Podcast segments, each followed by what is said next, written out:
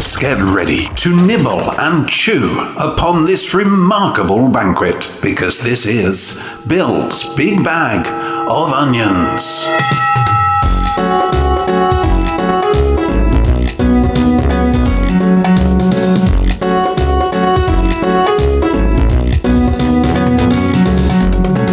100 word stories, written and performed exclusively for the show, and then dispersed with resplendently remarkable music.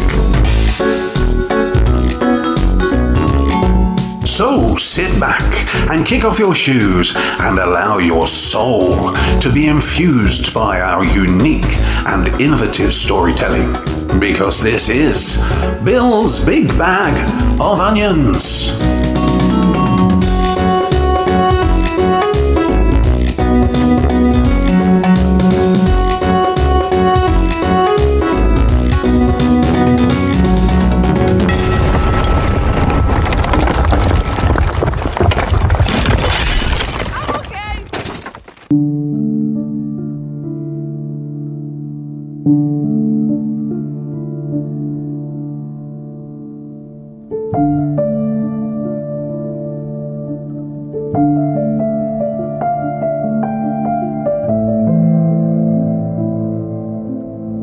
Diary, I wish to make a complaint. I wrote to you on the 13th of February 1977 and still haven't had a reply. After nearly 47 years, I'm now beginning to wonder whether you ever will. Your lack of response shows poor support for my stated ambitions. A bit of encouragement or some practical advice would have made a huge difference. I blame you, Diary, for the fact that I'm not a millionaire, haven't scored a century for England, and didn't marry Bridget Bardot. Yours, Frustrated of Colchester. P.S. You haven't told me how to get rid of these zits either.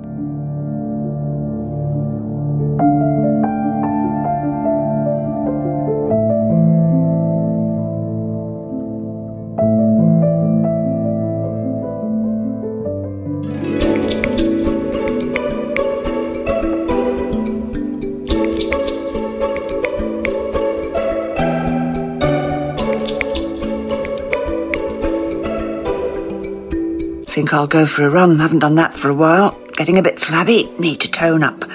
From now on, I'll cut out the fast food. That'll help. Not drink so much. Only eat healthy stuff like veg and maybe buy some lentils or whatever. Yeah, from now on, I'm turning over a new leaf. Don't want to be 25 and fat. Oh, mind you, it looks like rain. And I've got a couple of leftover burgers in the fridge. Better eat them, it's a waste otherwise. No beer, though. Well, maybe one. See what's on TV.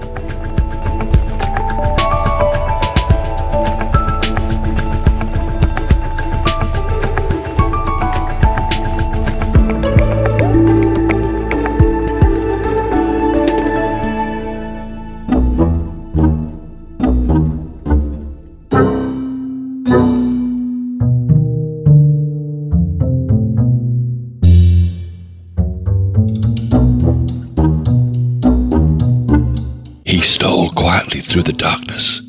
An isolated house, no alarm system, just a window latch, and he was in. His first break in. He moved through rooms. He could take his time.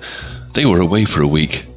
The master bedroom, a four poster bed, and he lay down and closed his eyes for a moment. He woke up in the cold light of dawn, thirsty, and a cat meowing downstairs. He went to the kitchen, made a cup of tea, fed the cat, and left. Next time, next house, he would stay awake and maybe steal something.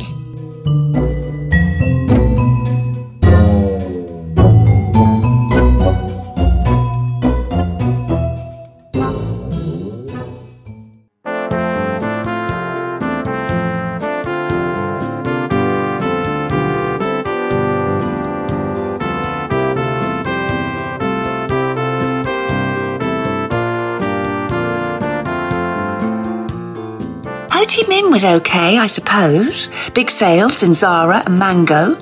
Holiday Inn did nice fish and chips for a tenner, but McDonald's didn't even serve a proper cuppa. How was yours? New Year sales were crap.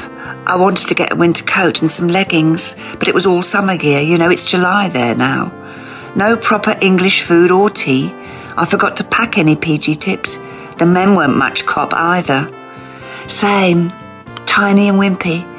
Let's go and scan the Colchester sales, then we can check out the blokes in Attic.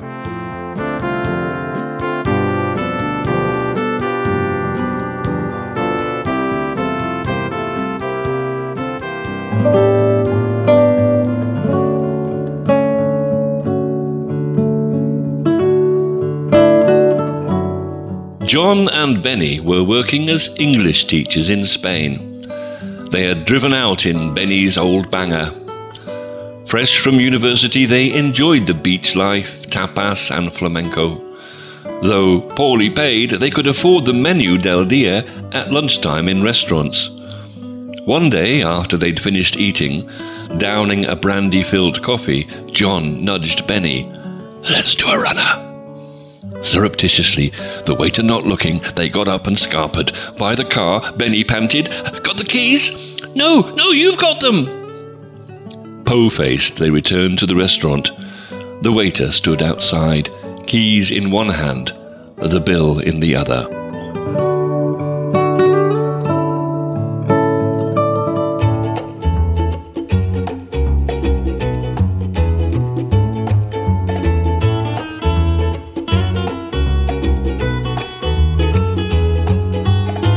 Single delumptious pastry torpedo sat wanting on the china plate. It had clearly been waiting for Freddie to gobble it up. The thought of the chocolate filling within the squishious shoe shell provoked a sweet revenge, for this was Mr. Thwat's eclair, ready in his office for his after class treat. Too many times this rotsome bully had struck Freddy's head for failing to identify capital cities in imaginary countries such as Eclairistan, Ausgangland, and Tibia. And Mr. Thwat was a fat, overpowering teacher with the intelligence of a gnat, a very stupid one at that. Would someone take offence? Roald paused.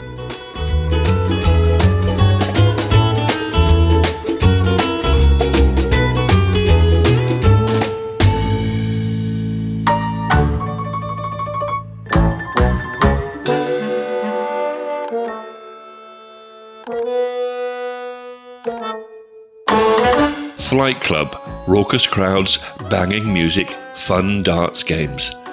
Game 3 looks simple aim for 1. Points if you hit it, 2 points for a double, 3 for a treble. My first set, disappointing. I miss everything. The next set, treble 1, first dart. 2! My teammates shout, demanding a second. 2! I aim throw, another treble. The crowd go wild. Two consecutive trebles. Two! They celebrate. Two!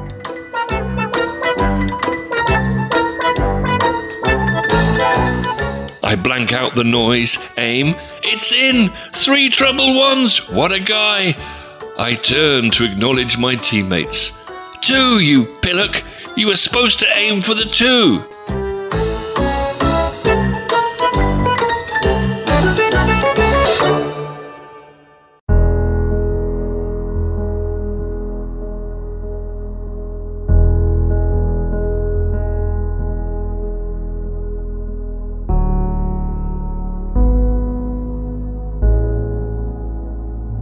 Born to rule a kingdom between the lower world and Elysian.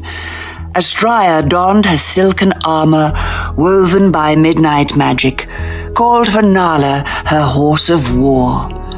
In the time of her grandsire, the Moron had emerged through the fault from the lower world to seize the riches of her land.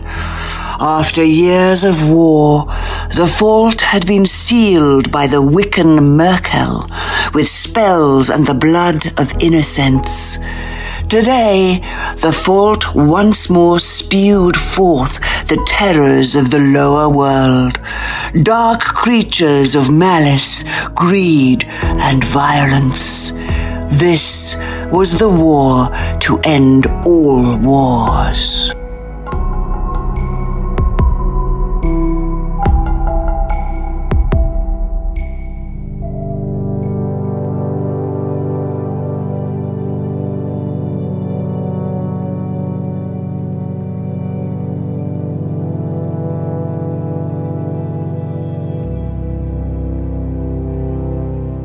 Gerald sat, his last action of 25th April 1987, and he's not moved since.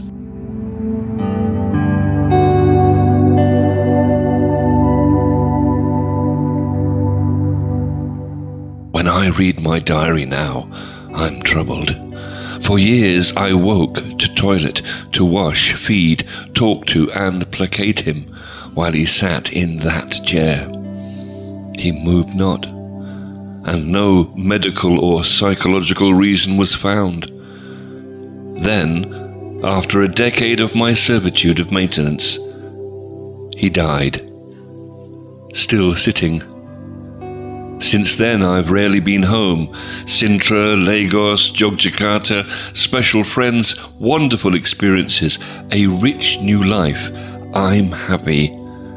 But I'm troubled. My sister has found the epoxy resin. I'd glued him to the chair.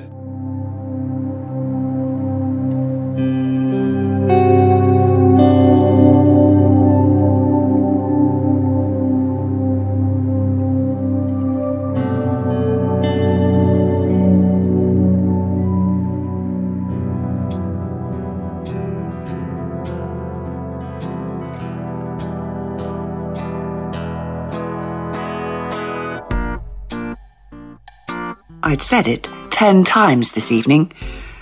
A caricature of the unique individual I am stared at me in the mirror and mouthed, Stop saying I'm fine. It's a snooze button that stops you getting where you want to be. I jabbed an accusatory finger at my reflection. It's not easy. It jabbed back. No, it isn't. Not easy, but simple. Here's the resolution you need. Act on every good impulse within five seconds. Don't snooze. Get out of bed. Get going. Do the walk. Write the page. Tell the truth to whomever needs to know. You are not fine.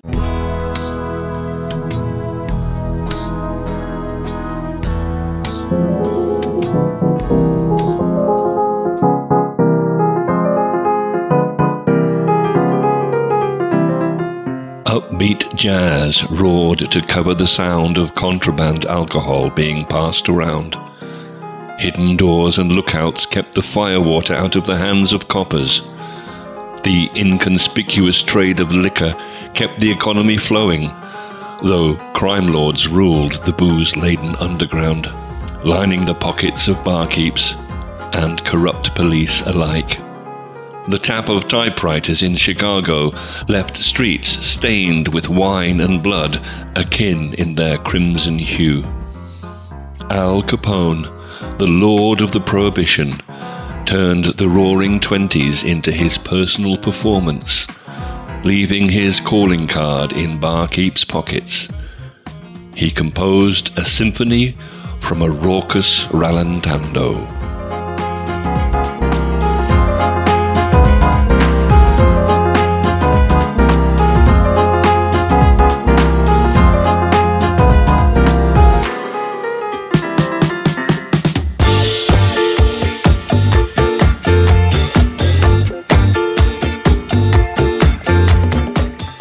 Night the music pounded through the wall. There was a crowd in again, and Grace hadn't been invited again. She might be 80, but she could still dance like a teenager, and the generation gap never bothered them when they were cadging milk or sugar from her. The following afternoon, Grace popped next door, and they both looked terribly ill. You poor dears, she cooed. Let me make you a lovely hot chocolate drink.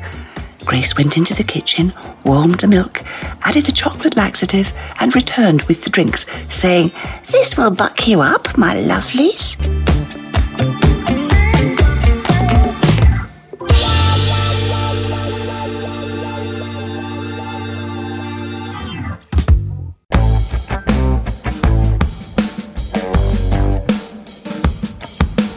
You're listening to Colne Radio 106.6 FM, and this is Bill's Big Bag of Onions.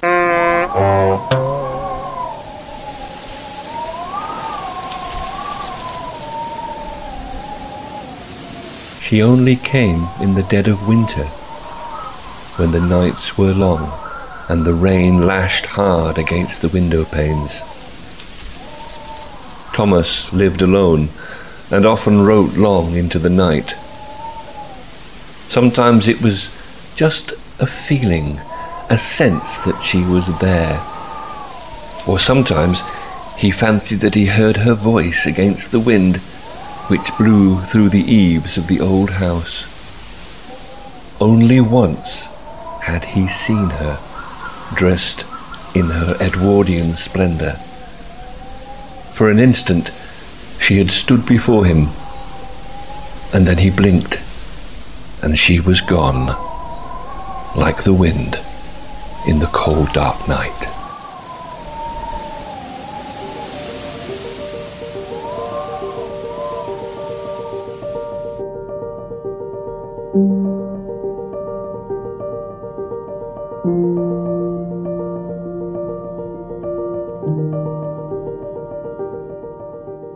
She closed her eyes and began to drift off.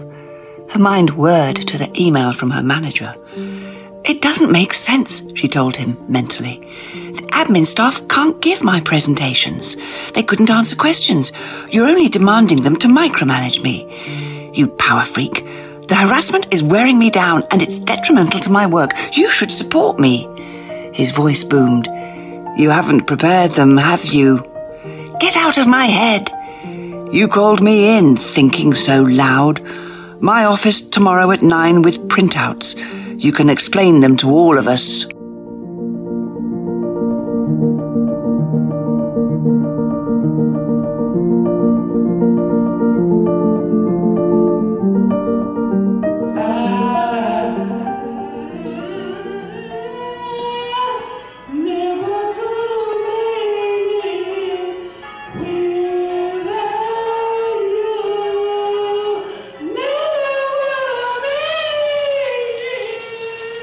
We took 150 unruly Colchester schoolchildren to church today to sing carols.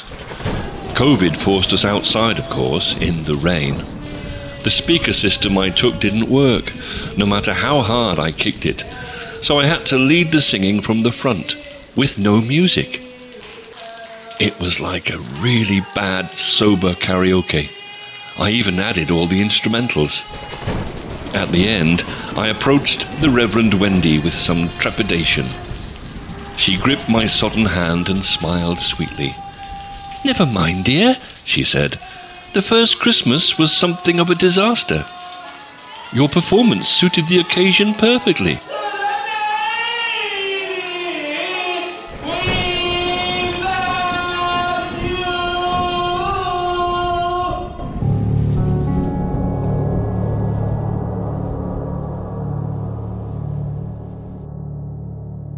Man stood on the grassy knoll. Every detail had been checked. He had spoken to no one. No one knew he was here. No one must ever know. He looked up at the depository to see if the window was open. It was. The motorcade turned the corner. The smiling faces of the president and his wife approached. Closer, closer. Now. The motorcade continued on. The crowd slowly started to disperse. As the historian wandered back to his time machine, he wondered what he had done wrong. How would he explain this to his wife? If he still had one, that is.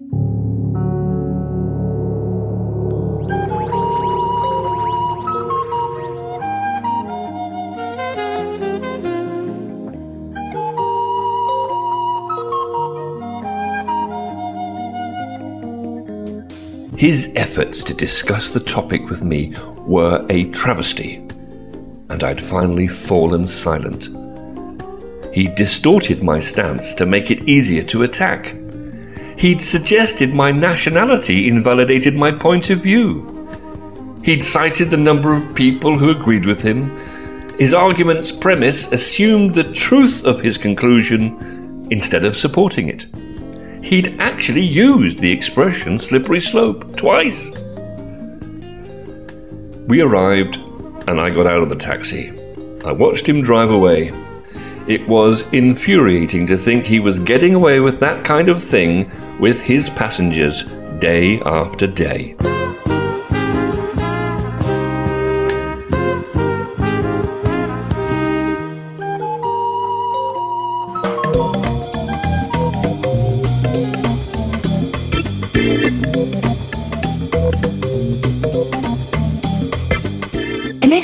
Cross when people don't pronounce their words properly. I mean, who do they think they are?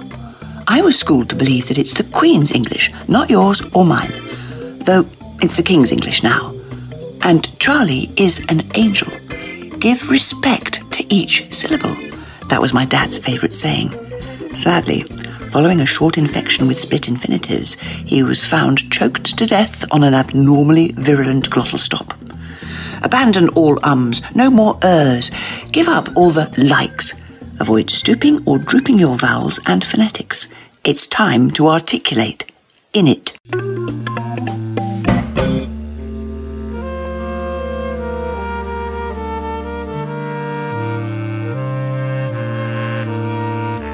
In the supermarket, Till's bleeping bright lights casting compass shadows.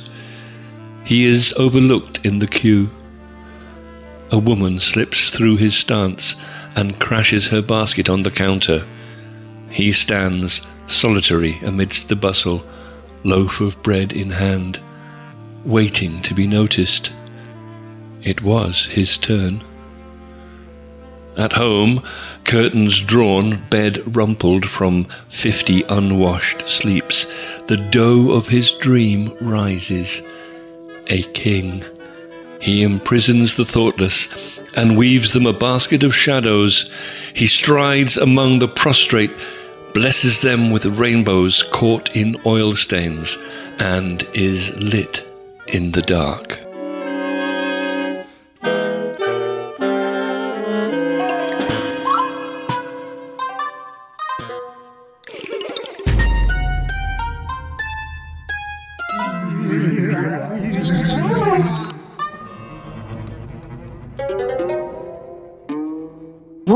Watercress with ginger cherry reduction, your favourite. Kurt's eyes slid left yet again. Would you stop that? Stop what, dear? That ridiculous peekaboo you're doing with the waitress, you ass. Kurt wiped his mouth, grinned. 2008, our 15th anniversary. You didn't stop. Stop what? Bring out the dessert. An older man lying on his back was wheeled out in a cart of crushed ice and fluffed sweet cream. He waved. Here he is, your favourite. I paid for his flight and hotel. Go on, dig in. Eat as much as you'd like.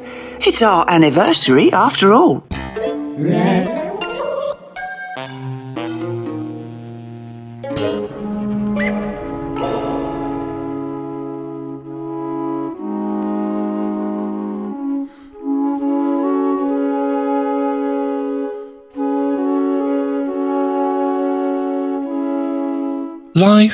has brought me to that age when I stare into the mirror in wonder each morning, only to see my grandfather staring back at me, equally perplexed. What happened to the flowing dark locks and apple cheeks of yesteryear? I wake each day in the fervent hope that pallid has become the new in colour. It never is. And then I remind myself each crevice is a cherished memory, and every grey hair was earned on the battlefield of life. Would I swap those memories and experiences for the face and figure of my youth? Not on your life.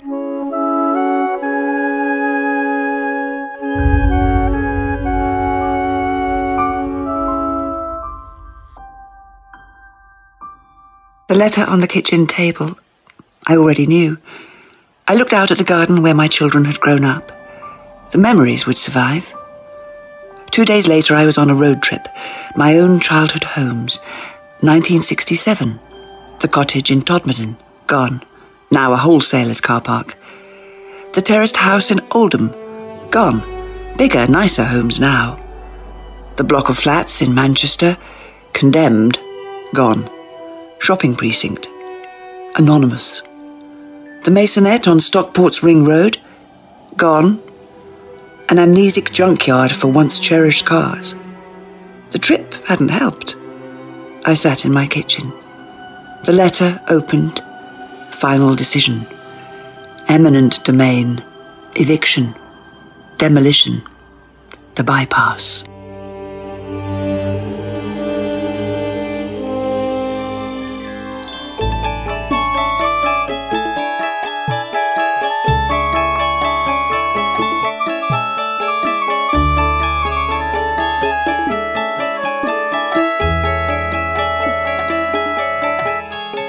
Here in Indonesia, they prevent foreigners from owning land.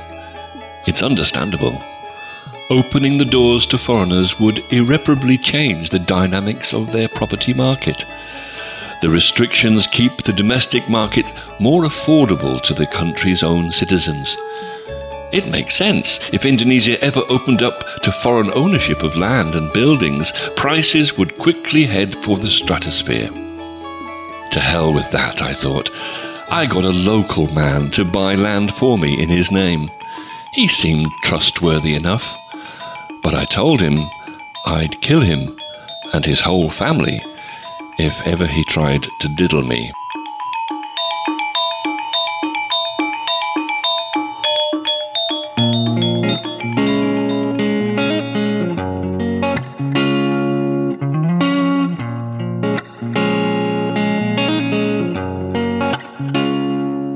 Want a lift home? The goddess from accounts shivers as she fastens her seatbelt. A short detour, I say, pulling onto the coast road. We stop at the highest point. The sea glimmers purple and orange under the setting sun. Lorraine, I've loved you for years. I want to be with you forever. Will you? She stares wide eyed at the ring, still shivering, although the car is warm. I don't know. I mean, I hardly know you. Please, I need an answer. Sorry, it's no then. Oh well, see you upstairs, I say, and drive over the cliff.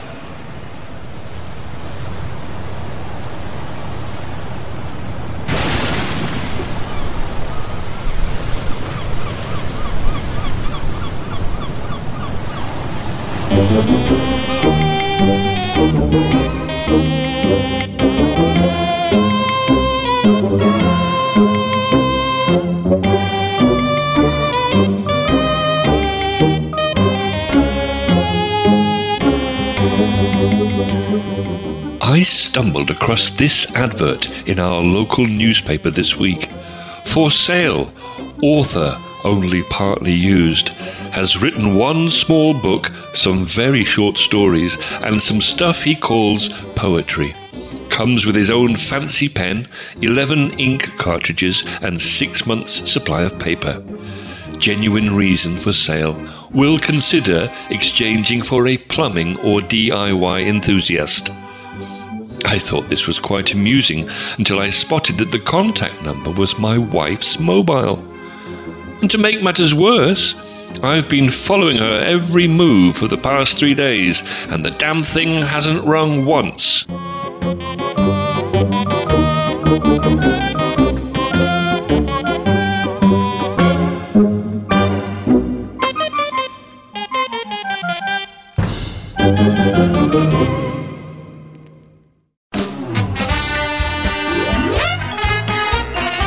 You are listening to Bill's Big Bag of Only Onions.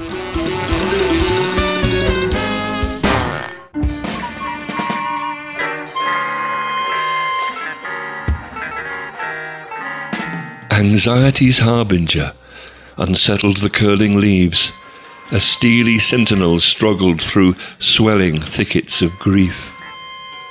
Optimism's pigeons flew home despite ruffled weather their urgent unintended messages tethered like petals above the receding millennium, fresh in its shallow grave.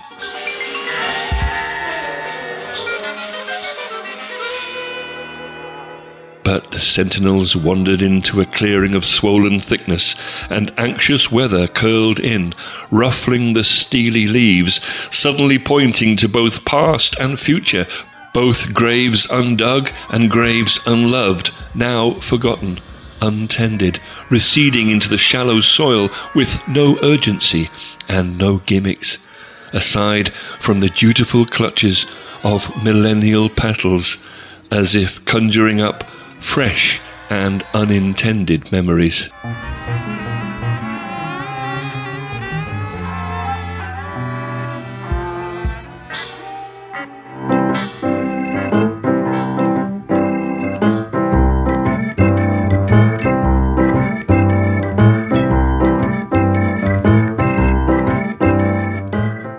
Labrador had been sent outside to the freezing cold doghouse again.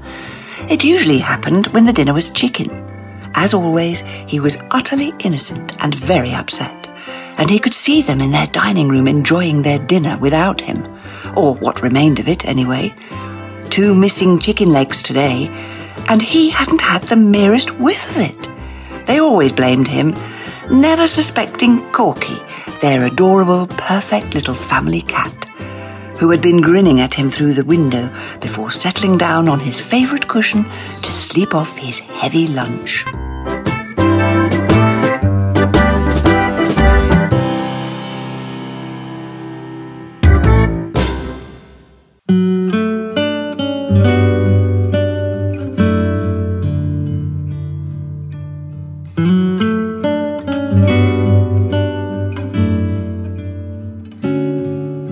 Pretty sure that I was born upside down.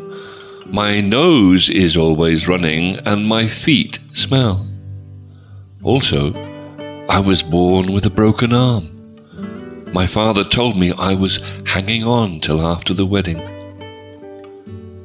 It's birth traumas like this and the nine months that go before them that create the human being that we are destined to become and all the nurturing, cajoling, privilege, and neglect that we experience thereafter does nothing more than smooth or wrinkle the surface.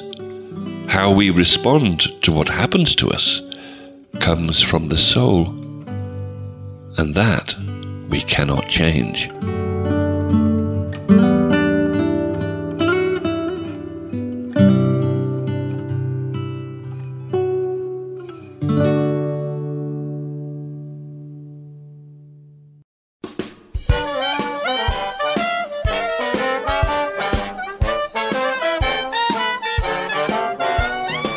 Down to a thin grey line, which reforms as I try to remove it. I tip the dust out of the window. A breeze blows it back in and redistributes it. I resweep and tip it in the bin, but half of it flies up and resettles. I get the vacuum cleaner out. Red light, funny noise, it's full. Emptying it into the toilet, I discover a chunk of wood, which throws up a cloud of black stuff all over me and the floor as I wrench it out. I fetch the mop, leaving a trail of dark footprints.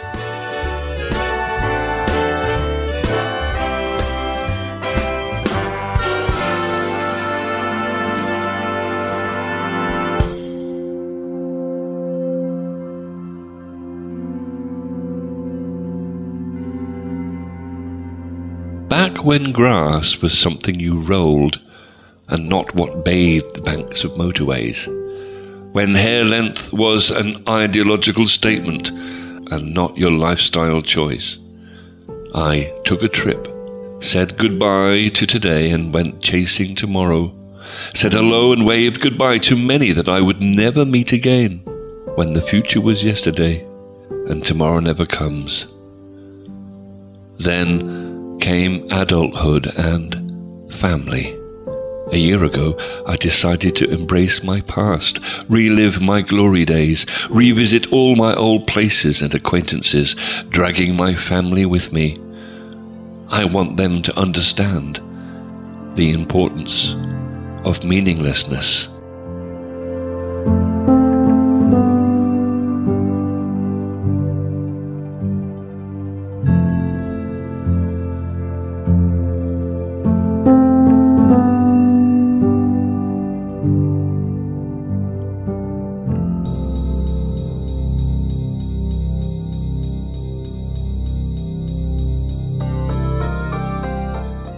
Was it really too much to expect of people?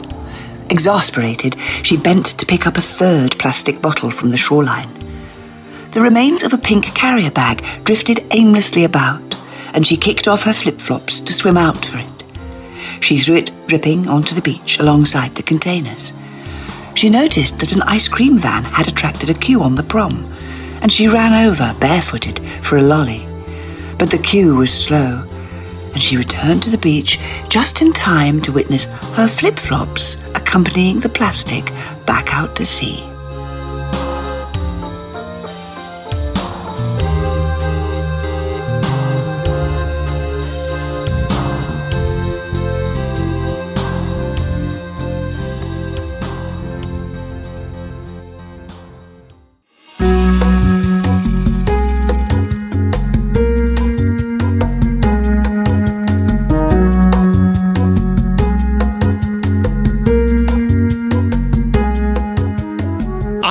With my wife. Three couples, two teachers, and I'm one of them. One final drink? I suggest. I know somewhere. Normally busy with office workers, the bar's nearly empty tonight. There's music though, cheesy, loud, lights are low, too low. In the corner, a scantily clad woman's gyrating around a pole. Ryan's mum, little Ryan, year five, my class. Uh, time to go, I hastily suggest to my bemused companions. A tap on my shoulder. We all turn, me slowest. Ryan's mum, scantily clad, little Ryan's mum, beams at me and exclaims loudly, Oh, hello, Mr. Hornet. What are you doing here?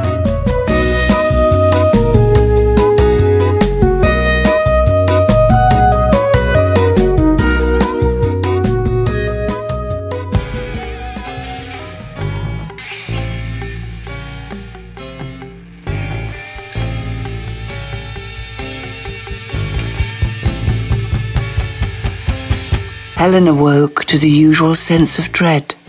It was a working day. She took her pill, put on her dressing gown, ran her bath, a ritual cleansing, and put the kettle to boil for her tea. Everything had to be done exactly the same. There could be no deviation.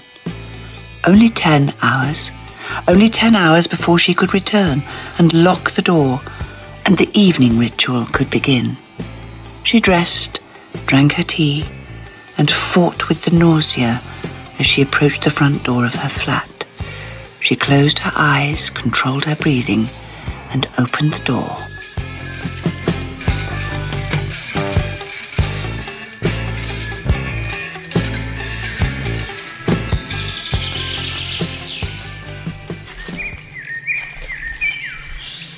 My steps have worn a secret path to your depths. Your cool, deep greens give hope to sunlit glades of wild garlic, celandine, and anemones. Where the choir of birdsong celebrates the dawn of each new spring and summer morning, its pale gold mist descending the arching, aching boughs of copper beech and horse chestnut your majestic cathedral like canopy under which I tread, my faithful friend at my heels. So small and insignificant in your splendour. We reach the river and kneel to drink from your chalice of clear water, giving thanks to your beauty.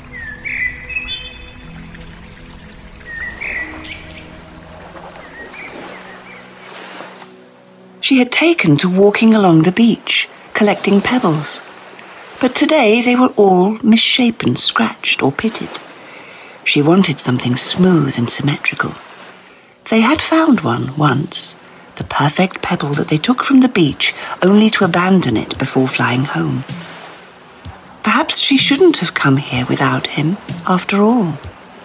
And then, among all the grey, the white, the blue, the round, and the flat, she spotted a pebble about three inches long, smooth and white, with a curve that neatly fitted the palm of her hand. Reassured, her fingers gently closed around it.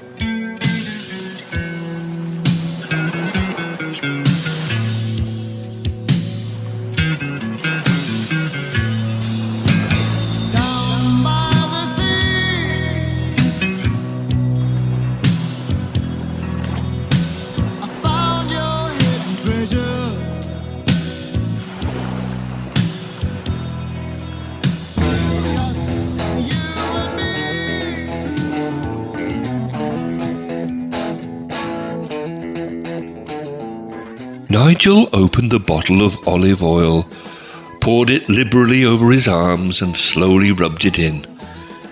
He hoped that 1976 would be the first of many rainless, ever hotter summers. He floored his new 3 litre Capri along the newly built Colchester bypass, and the latest prog rock 12 minute drum solo thumped out from the 8 track cartridge player. Just one more day cutting asbestos cladding sheets for the classroom walls of the new primary school, and his week at Warner's holiday camp at Harwich would begin. Life couldn't get much better than this, thought Nigel.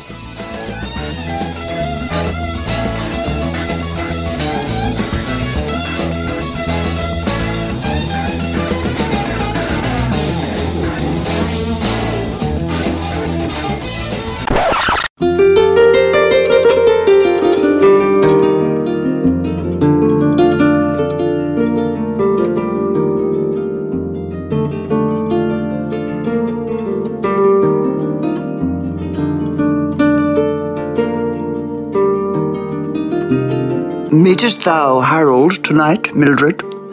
Yes, mother. I like him not. You know he's.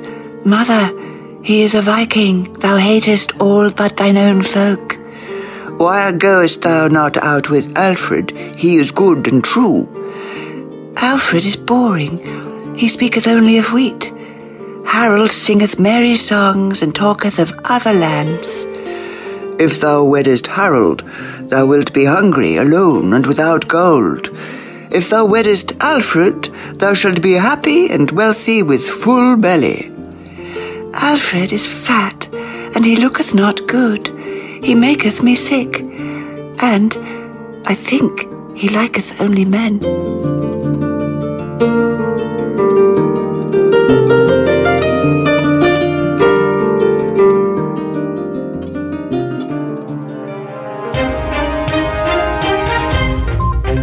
Rogue Rebel fans went a galaxy too far at the Star Wars convention over the weekend, stealing tens of thousands of pounds worth of memorabilia.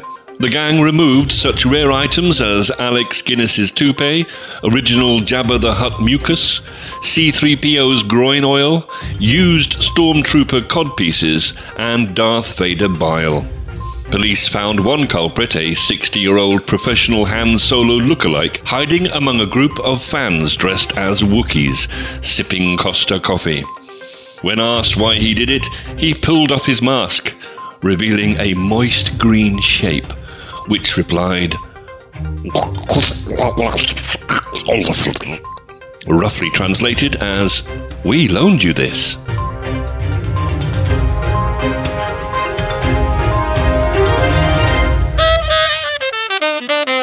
It's your Bill's big bag of onions.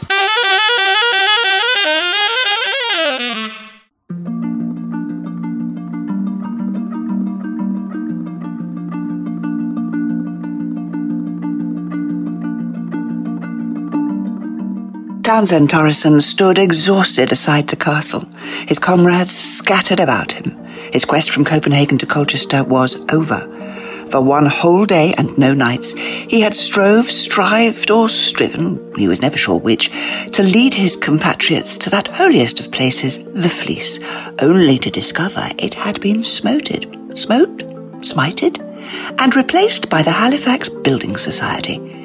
On their odyssey, they had conquered several Essex undulations and bested many other obstacles, trials, roadworks. Their bounty? Nothing but the taste of bitter disappointment, and no disappointing bitter either to taste. A right saga.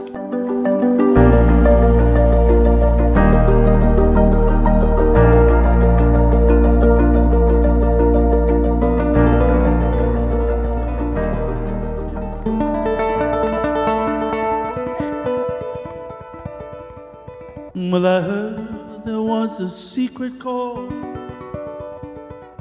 that David played and it pleased the Lord.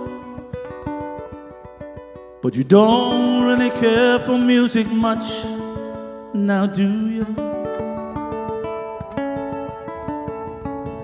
Well, it goes like this the fourth, the fifth, the minor fall, and the major lift and a baffled king composing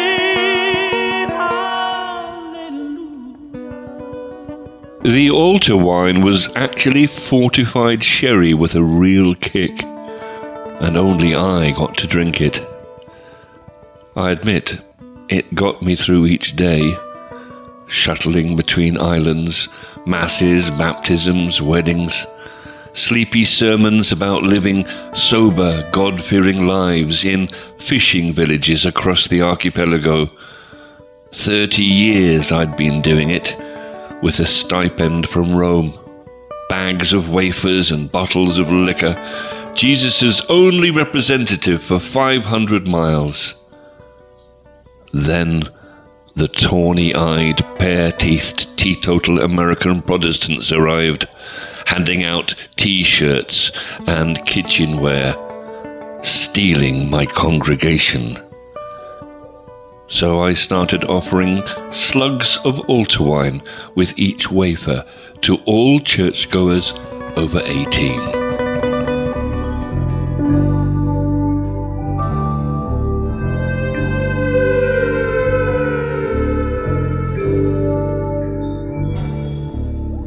A warning in no uncertain terms. Half an hour, then that's it. Nothing. A mad rush follows. Keyboard is frantically tapped. Attempts to put things right, make contact, pass on the warnings, let others know that, well, just let them know. A chance to say hello, maybe, certainly no time for goodbyes. Hope fades. The clock ticks down. Too soon. It's too late. It goes quiet. Not a word sitting, waiting now, unsure what to do. There's nothing to do. The warning was right. Two hours. Bloody internet's down. Three Zoom meetings ruined. Takeaway order lost. And I missed most of the cricket.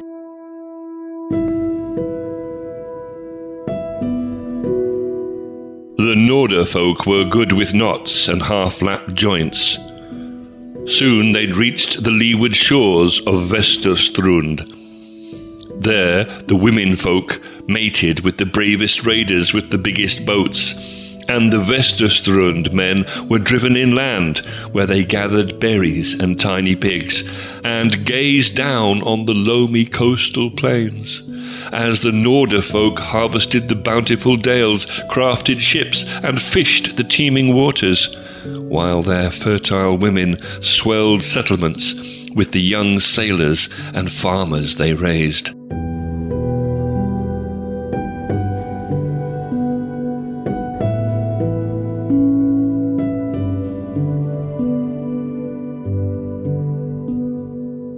So it was for nigh on ten hundred years until the Meladians came and struck down everyone with their novel poxes.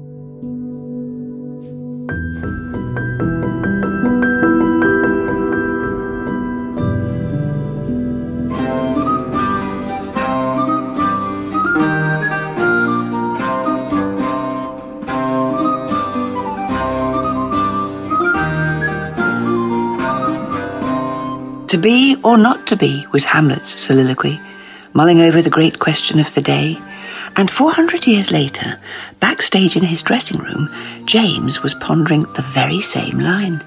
While on stage, Gertrude made smouldering eyes at the villainous usurper Claudius. Lucinda had been so magnificent as Gertrude. Her voice was an enchanting melody. Her presence was mesmerizing. For 27 nights, James had been alert for any smidgen of interest from her. And tonight was the closing night. To be or not to be? James mused for the 28th night, the familiar answer heralding no fresh perspective.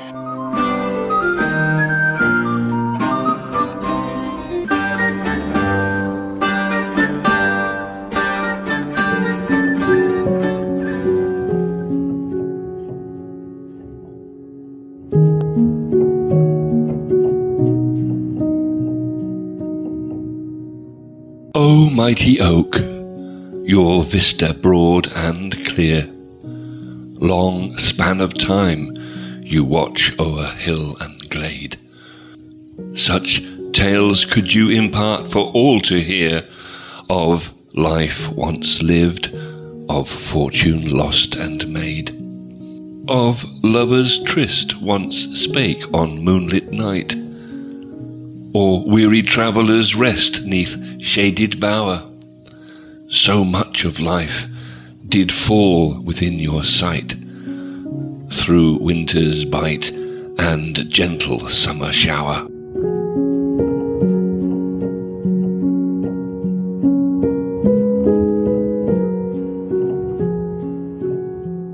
And yet I will not ask what you espy through dreaming summer days and winter's squall.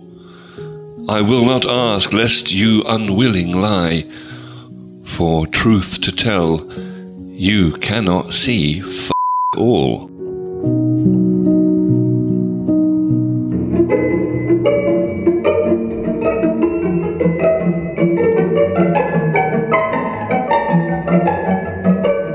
Steve, I'm meeting this girl from work who's perfect for you. She plays chess, likes drum and bass, and she's nice looking. I told her my handsome flatmate might join us, and she seemed happy about it. I'll leave early when you're hitting it off. She's really into scents, so wear your best one. I'll send a text saying something's come up. I've added some hazelnut essence to his aftershave, so she'll go anaphylactic and he'll be a prime suspect. Then I'll be free of his dreadful music and housework phobia and of her whistling in the office all day.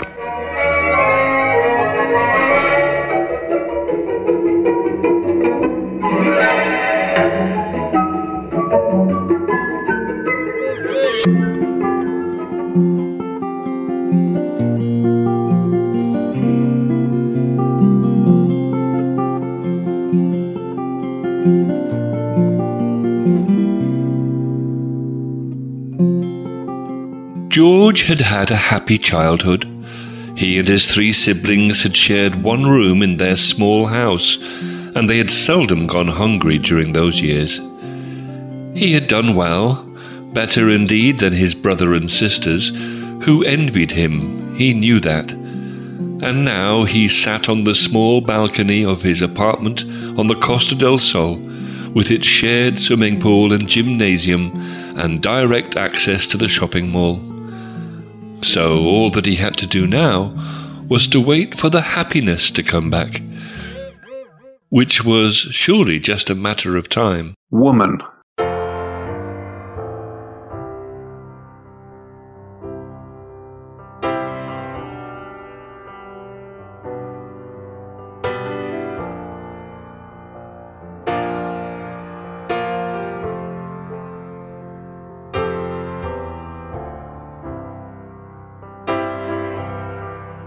My reflection, I see change, except in the eyes, a steady, amber speckled gaze on the world.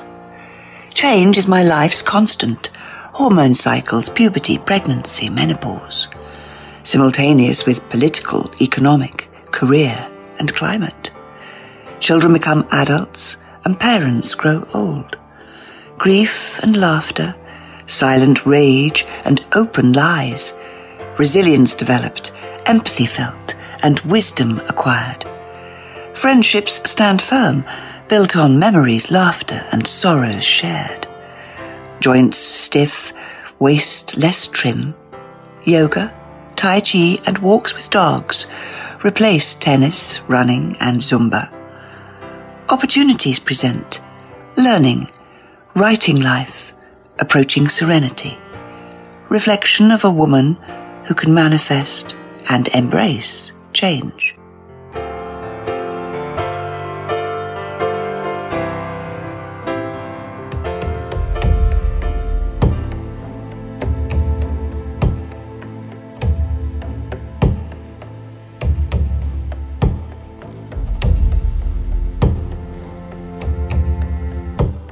Since the sun was up in morning tide, gigantic light, glad to shine over Turner Rise, Mammon's candle bright, eternal retail park, after many bowls of beast's milk and oat, with chosen troops to the day, the Saxon close mob fierce pressed upon the shops, for we had some good coin to spend. 'Twas Black Friday I wanted a pair of inlaid black buds for mine ears. Once through the gate, we hewed down the dresses and scattered the rear by cudgelling and harrowing other eager shopcomers in the hiney. And now to the harvester to get lushed on crafted ale.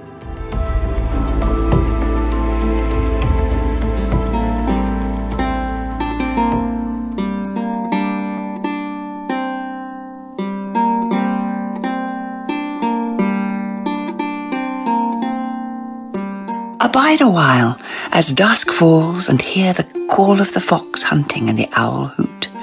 Listen long as the milk moon sends shadows across sheep in the orchard. Husband and wife make merry in the house, ladle mead and eat good game. Clean children yawn and fall asleep, eyelids heavy, their beds a night nest. Dream of tomorrow's laughter in open meadows, poppy strewn, with quick games of king and queen hide in old oak trees, and dawdle along pretty paths. Not for you the sword of war or the yoke of toil. Laugh long in your young time.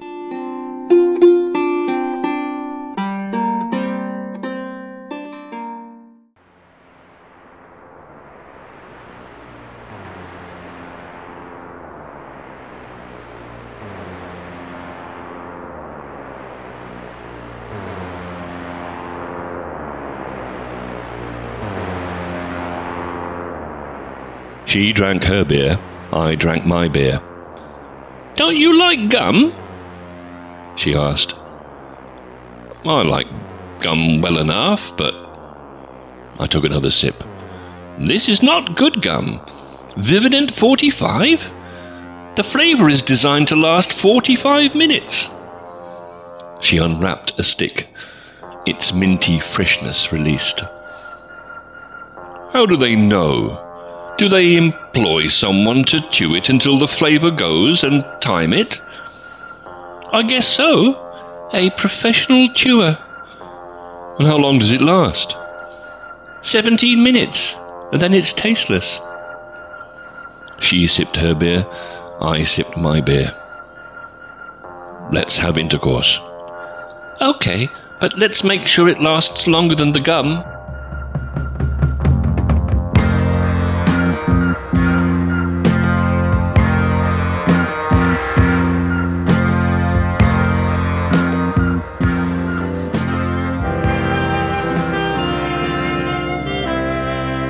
Bill's Big Bag of Only onions. is a guppy production for Colne Radio and is committed to a varied, equitable, and truly inclusive output that properly reflects the ethnic diversity of our community audience.